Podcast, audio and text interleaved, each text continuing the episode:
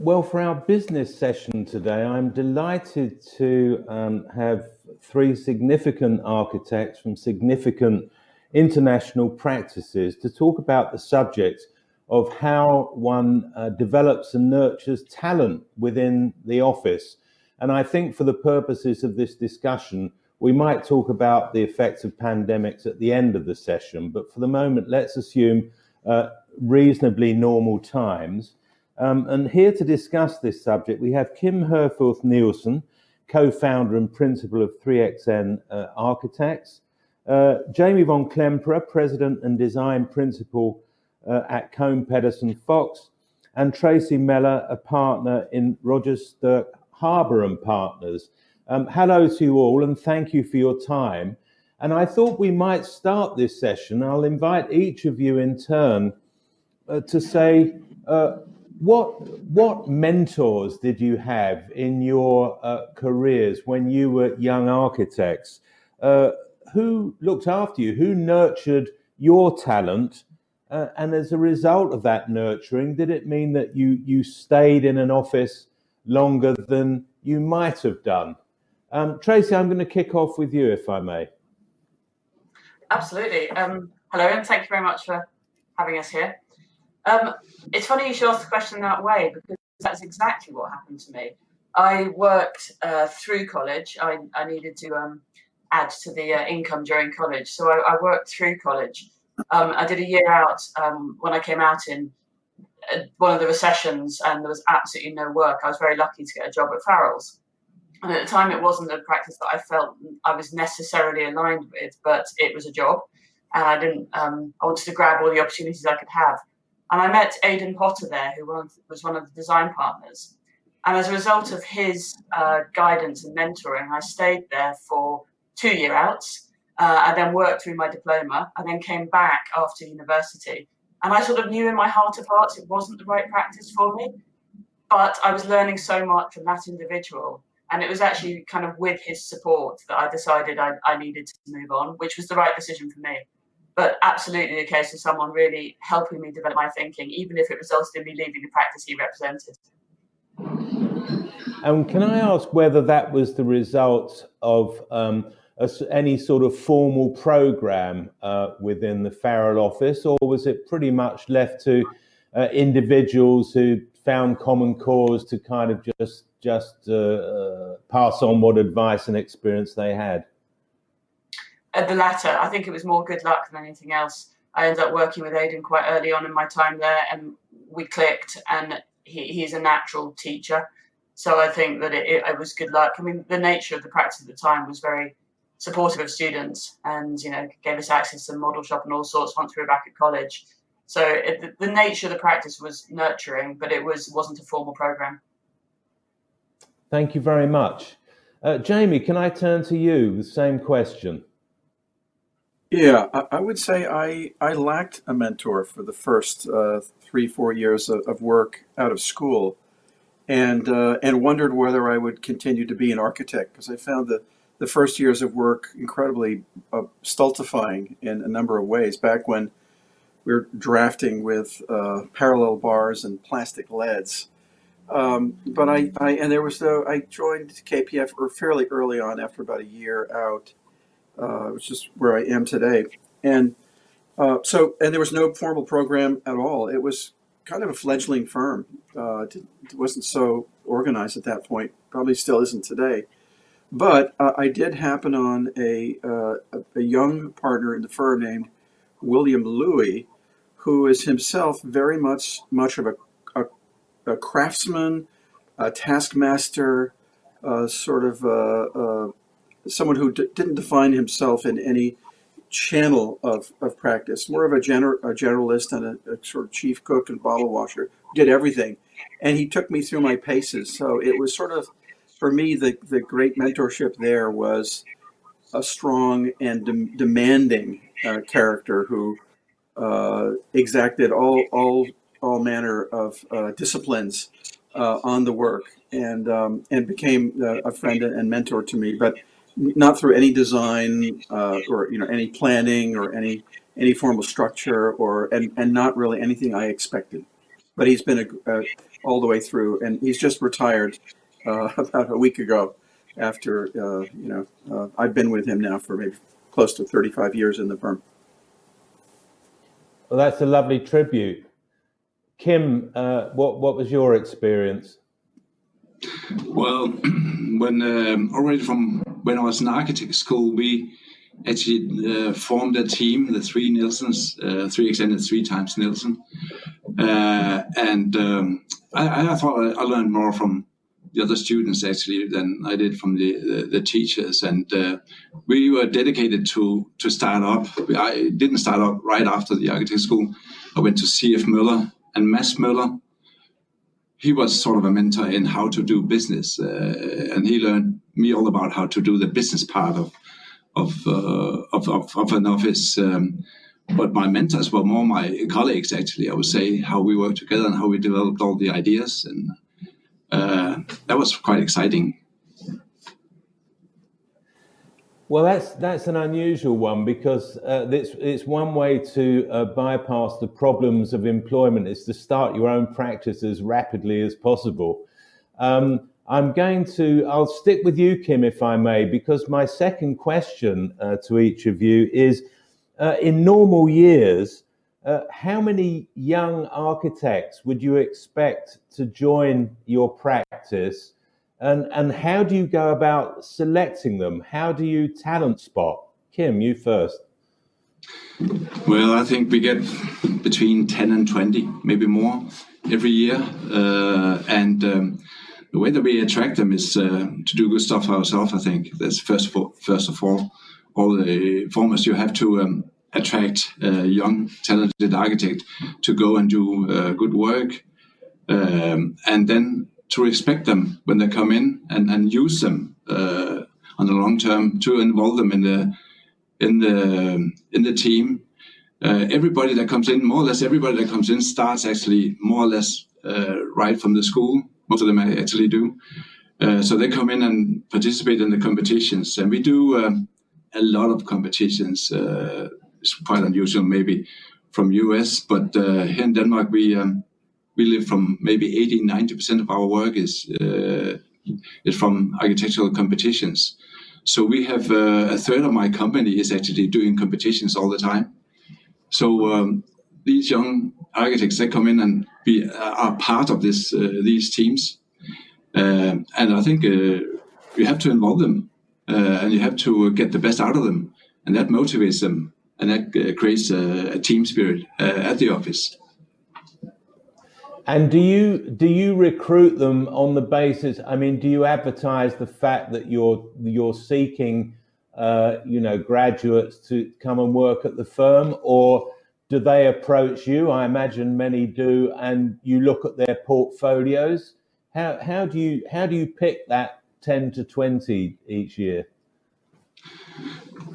Oh, that's a that's a mixture. We um, we are teaching uh, or lecturing anyway, and we have contacts to to architects uh, schools around the world. But also um, we get a lot of um, uh, approaches from, from from architects all over the world, and we have a big a big portfolio to to, to look into. Uh, and then we do interviews and take the best in, of course. Um, and that's that's that's, uh, that's, how, how it's being done. I think it's probably more than 20 when I think about it. It's maybe 30, 40 people be taken uh, in in all of our countries. And are they mainly are they mainly Danish or or you because you're you're working all over the world? It's a very international practice. What's the split between Danes and others? We take more foreigners in the Danish, to be honest, uh, because we work internationally. We have uh, 90% or more of our work outside Denmark. So we try to take a mix in that reflects where we work. Uh, I think that's very important to have people from all over the world. And, and, and uh, the, one of the reasons why we work abroad is because it's so exciting to work in all the different cultures. So we want to have the different cultures in the, in the office uh, as well and we have that. So we have, I think, 20 different nationalities or more uh, in, in the office. Uh, and then, uh, as I say, um, most of them are, uh, at, the, at the time being, maybe 60% uh, are foreigners and, and, and, and 40% are, are Danish.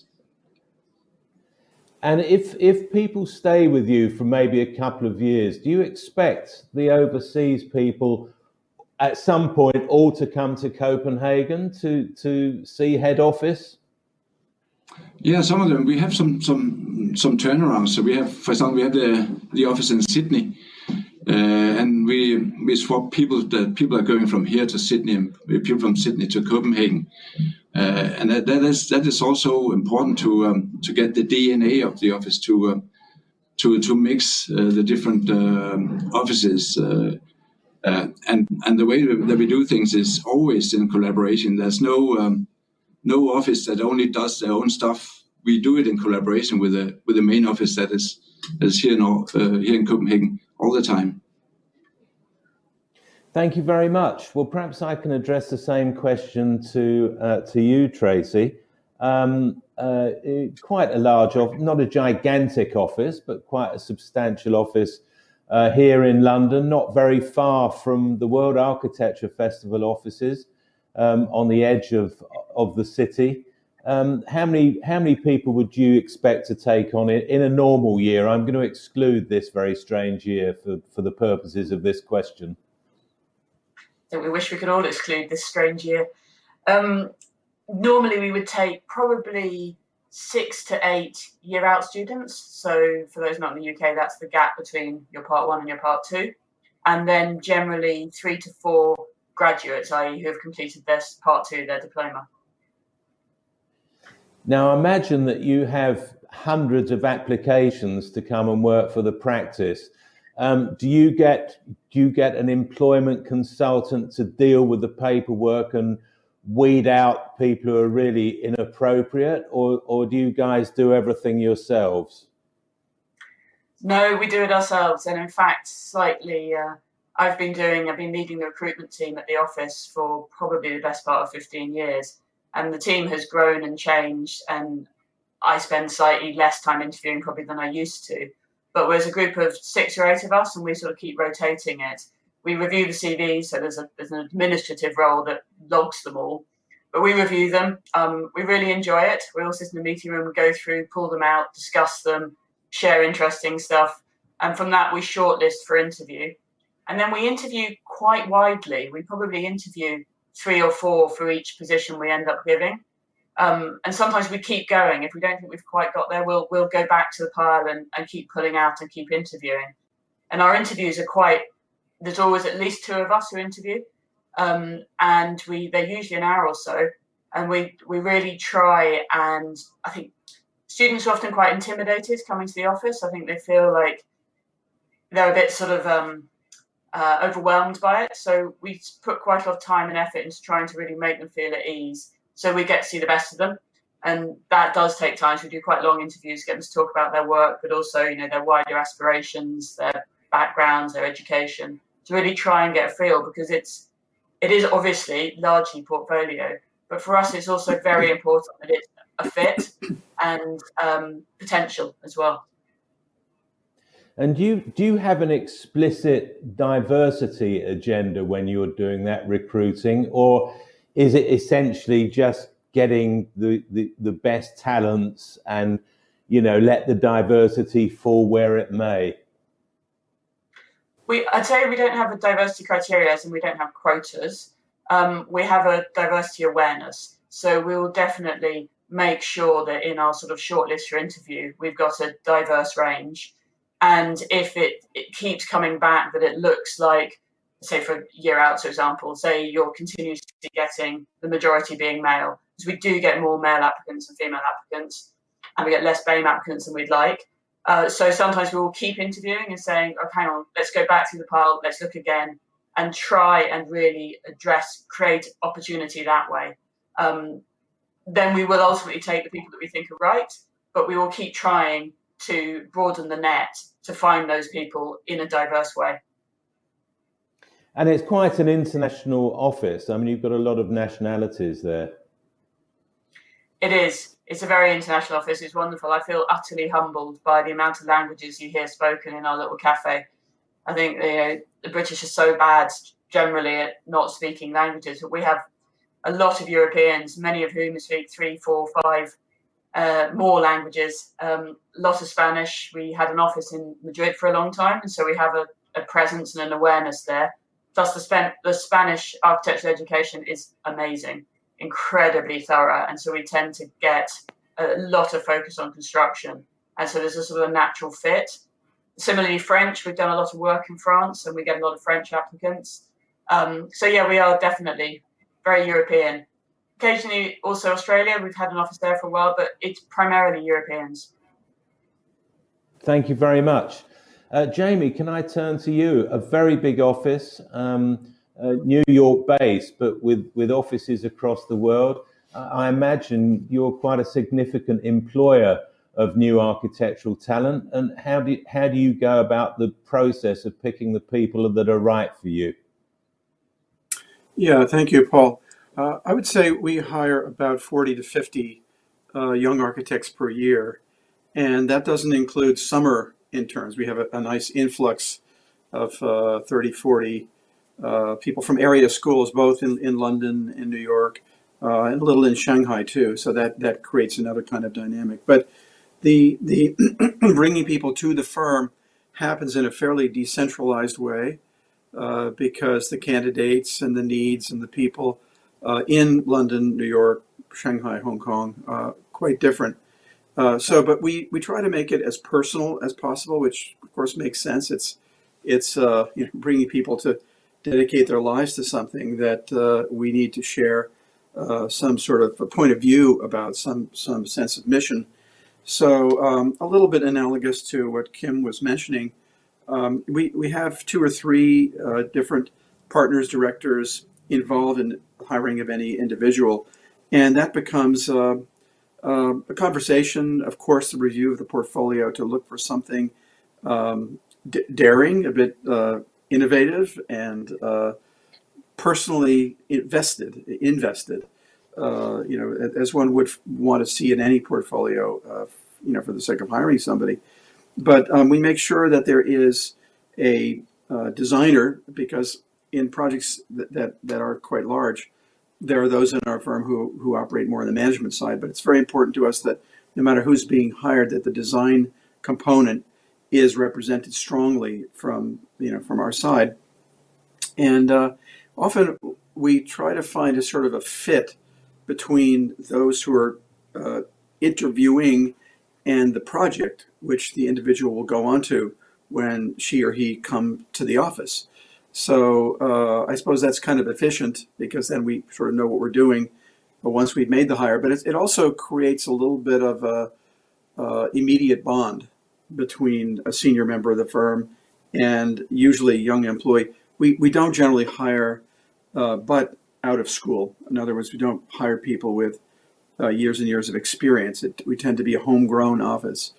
But um, I think that sort of uh, link of purpose between why you would like to come to the firm, or we would love to have you join, and what project are you going to be working on? What stage is it at? And where is it? And is it urban design, or is it a, a refit of a lobby, an entry hall, or is it an airport or educational institution? So those those kinds of um, matches, I think, are are uh, we're very fortunate when we can make those, and we, and we try as much as possible to make that happen.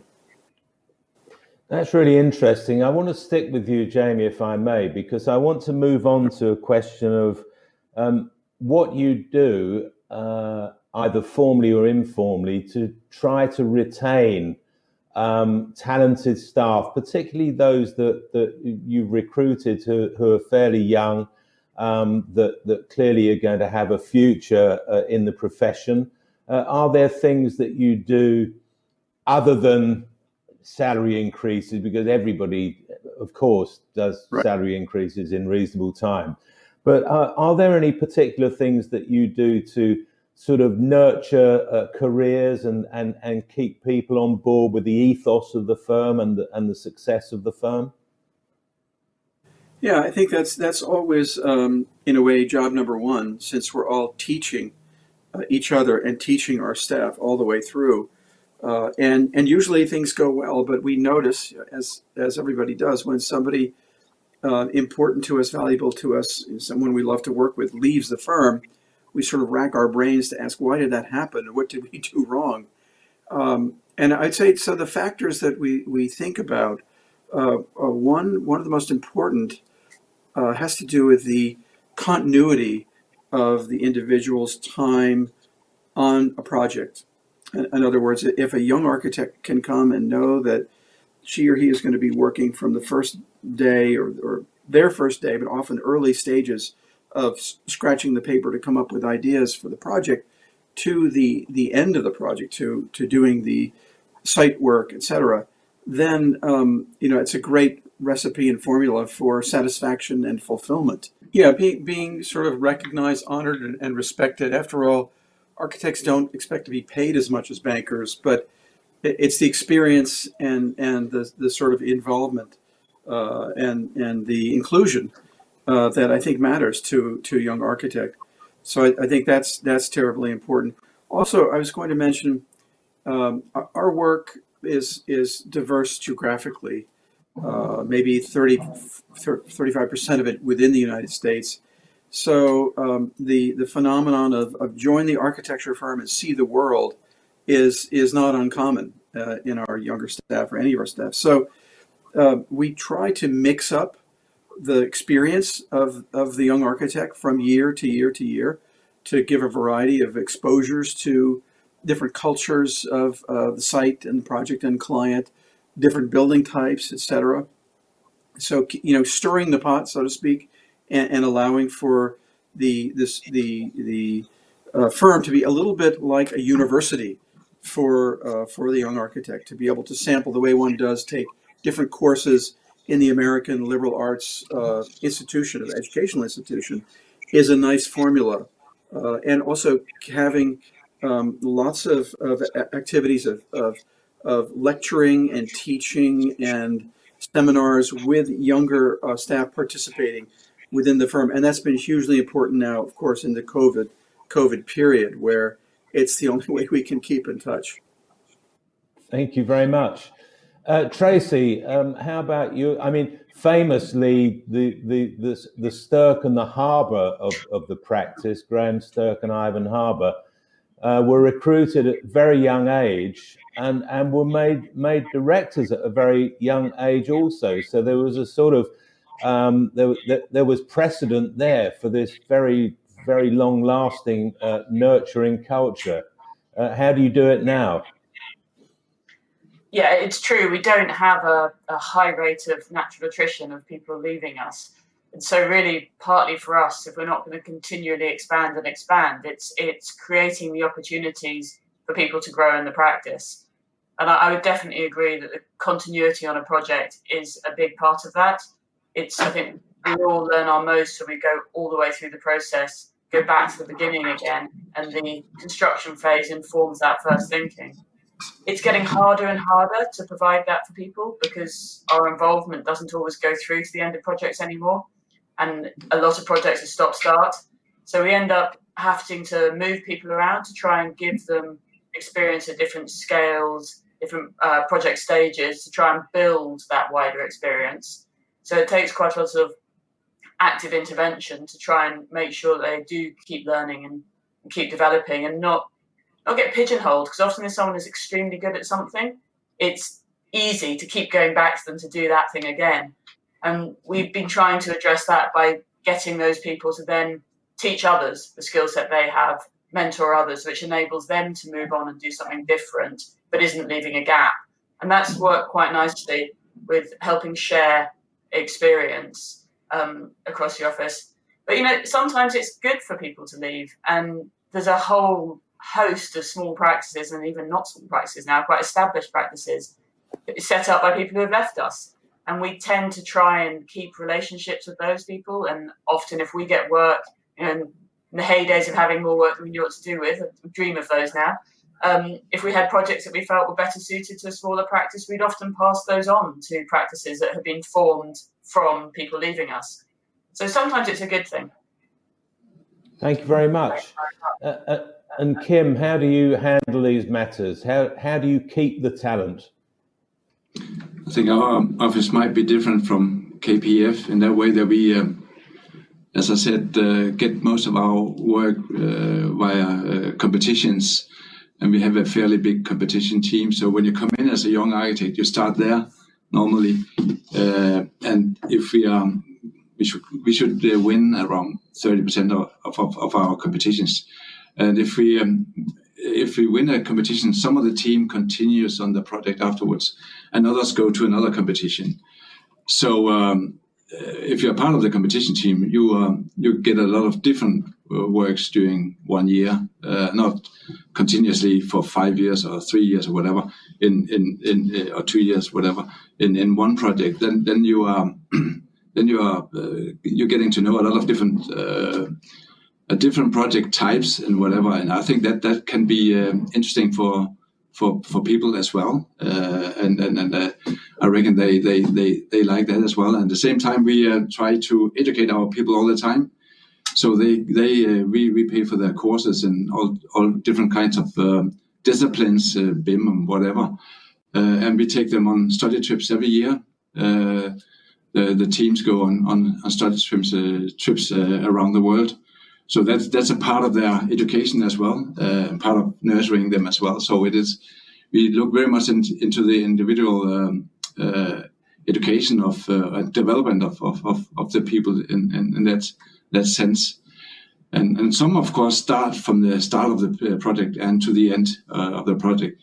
I must say most of the people actually, as, as they start up in the competition department, will be part of, of, of, of new things happening all the time. Personally, I think that's very exciting uh, I'm very much involved in the, com- in, the competitions, and I like to have new challenges uh, all the time uh, and, and, new things to do. I like this uh, speed that's on it, and I like um, the challenge with the innov- innovation that has to be, on it all the time. Uh, and I think that's actually why people come to us is to be part of that uh, as well.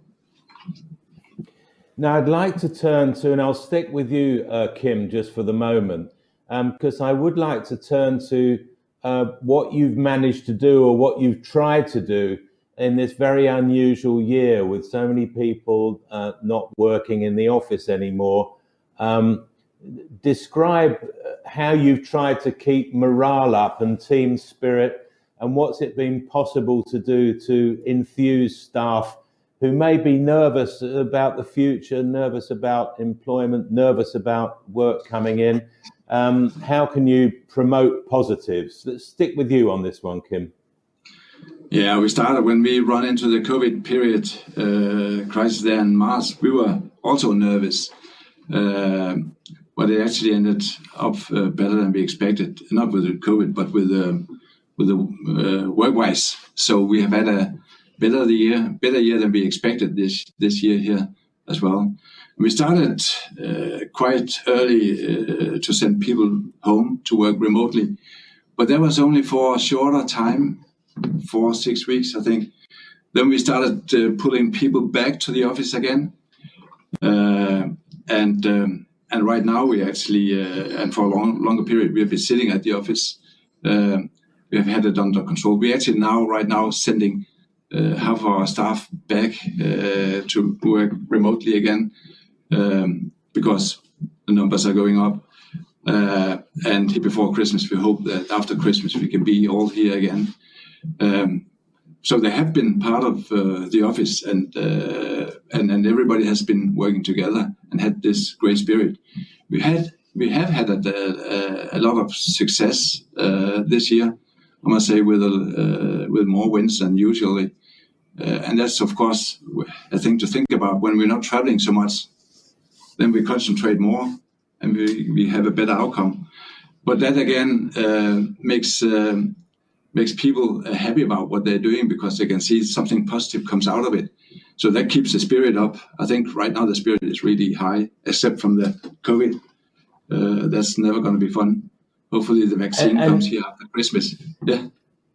And do you think do you think the, the, the world of, of endless meetings, especially internationally, uh, is going to change fundamentally as a result of as a result of COVID, or do you think that once we all are all vaccinated, it will be business as usual? I think it will change for sure. Uh, for example, um, in your own country, in London, we won a competition uh, for British Land just before the just before the COVID period came, and um, our client asked us to uh, to start an office in, in London. Then the COVID period came, uh, and, and, we couldn't be all the people that we wanted to be over there anyway. So so we had to do things remote, and we had to have the meetings uh, remotely as well uh, as Teams or, or Zoom meetings. And soon after that, we realized, and the client realized, that we can actually have a lot more uh, meetings to be a lot more present uh, together with the client via this, uh, these uh, video uh, sessions. So that, will work on after after this crisis here as well. I think uh, my personal travel will probably decrease to only half of it in the future because we can now have meetings remotely a, a lot more, and everybody knows about it that we had before. So I think that's a that's a good thing. It's a good thing for us, and, and it's a good thing for the for the world, uh, sustainable as well. Thank you very much. Um, Tracy, um, what have you guys been up to? Mainly working from home, I'm guessing. Yeah, we did. We managed to get people back in sort of from September.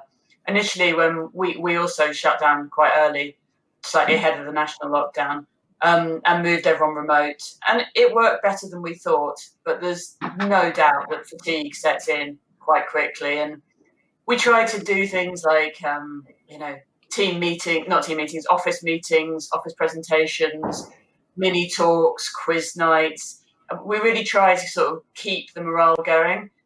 And I think inevitably over time the numbers dropped and the sort of fatigue set in.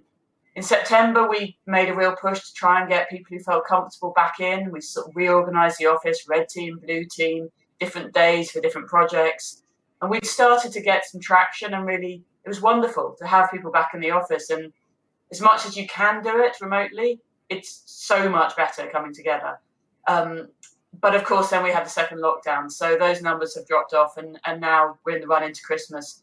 We're very hopeful in the new year we'll really start to get the teams back in the office, even if it's 50 50, and get that what we all miss by coming together, which is not the the solving the problem necessarily, it's the wider influences, the wider conversations that I think enrich all of our working experiences, and we're definitely missing that without a shadow of a doubt. Thank you very much. Um, and Jamie, how, how are things in NYC and indeed in your international offices? Because I imagine it'd be very different in Shanghai to what it is in the States. Right. So, yeah, that's been uh, sort of a, an interesting experience in comparing uh, cultures, comparing governmental uh, restrictions or gui- guidance about how we have to handle this. Completely different, of course, in, in Shanghai, Hong Kong, Seoul, Singapore from New York, London. Uh, but in the New York office and, and London, not so different. But in New York, we've been out for eight months solid. Uh, we've opened our office to anybody who wants to come, but out of 450 people who normally inhabit the New York office, we have maybe five, four, three every day. So it's been totally voluntary. I think health is first. You know, New York was particularly badly hurt. The hospitals were full the ICUs were overflowing. It was a, a real horror scene back in March. And I think we, we sort of, it became an article of faith that uh, we're not going to go back to work until we need to, and we don't need to now. Um, so uh, my feeling is that the, the, the art, the craft, the profession of architecture is particularly well suited to this uh, remote practice. You know, it's unfortunate. We'd love to be together, but we were seized with uh, moments of panic in the beginning about how we could actually put together really complex sets of drawings for buildings that you know take years to produce how could we begin to do that without seeing each other but i think because all of our disciplines involve uh, spatial parameters uh, dimensions materials drawings things that we can all talk about and put on screen together we, I think, as, not not KPF, but but as as a as a, a larger uh, group of professionals uh, and and tradespeople, we can handle this this separation very very well. Uh, so I, I would say it's hard to know the metric. You know, how do you compare the work from pre and during COVID? But um, I would say uh, the quality of work is very high. The level of of uh, inspiration in the work as well as the completeness of the work. Uh, communication with clients always now a, a, very very big issue, but I'd say around the world everybody's risen to the occasion.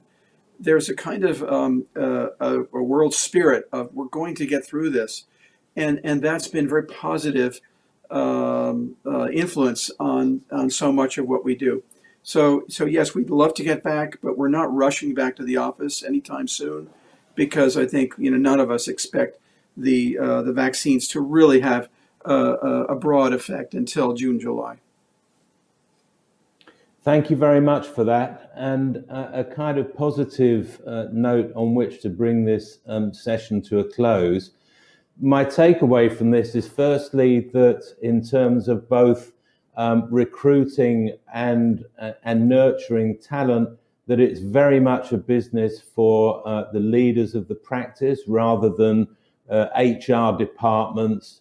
Um, that you're looking for people with design talent, um, and and the people interviewing and nurturing are always going to have an element of design uh, at the forefront.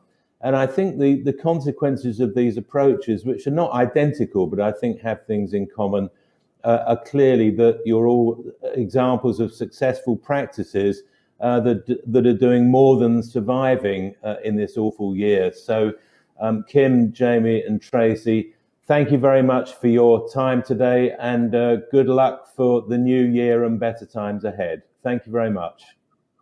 Thank you, Paul. Thank you, everybody. Thank you. Thank you for having us.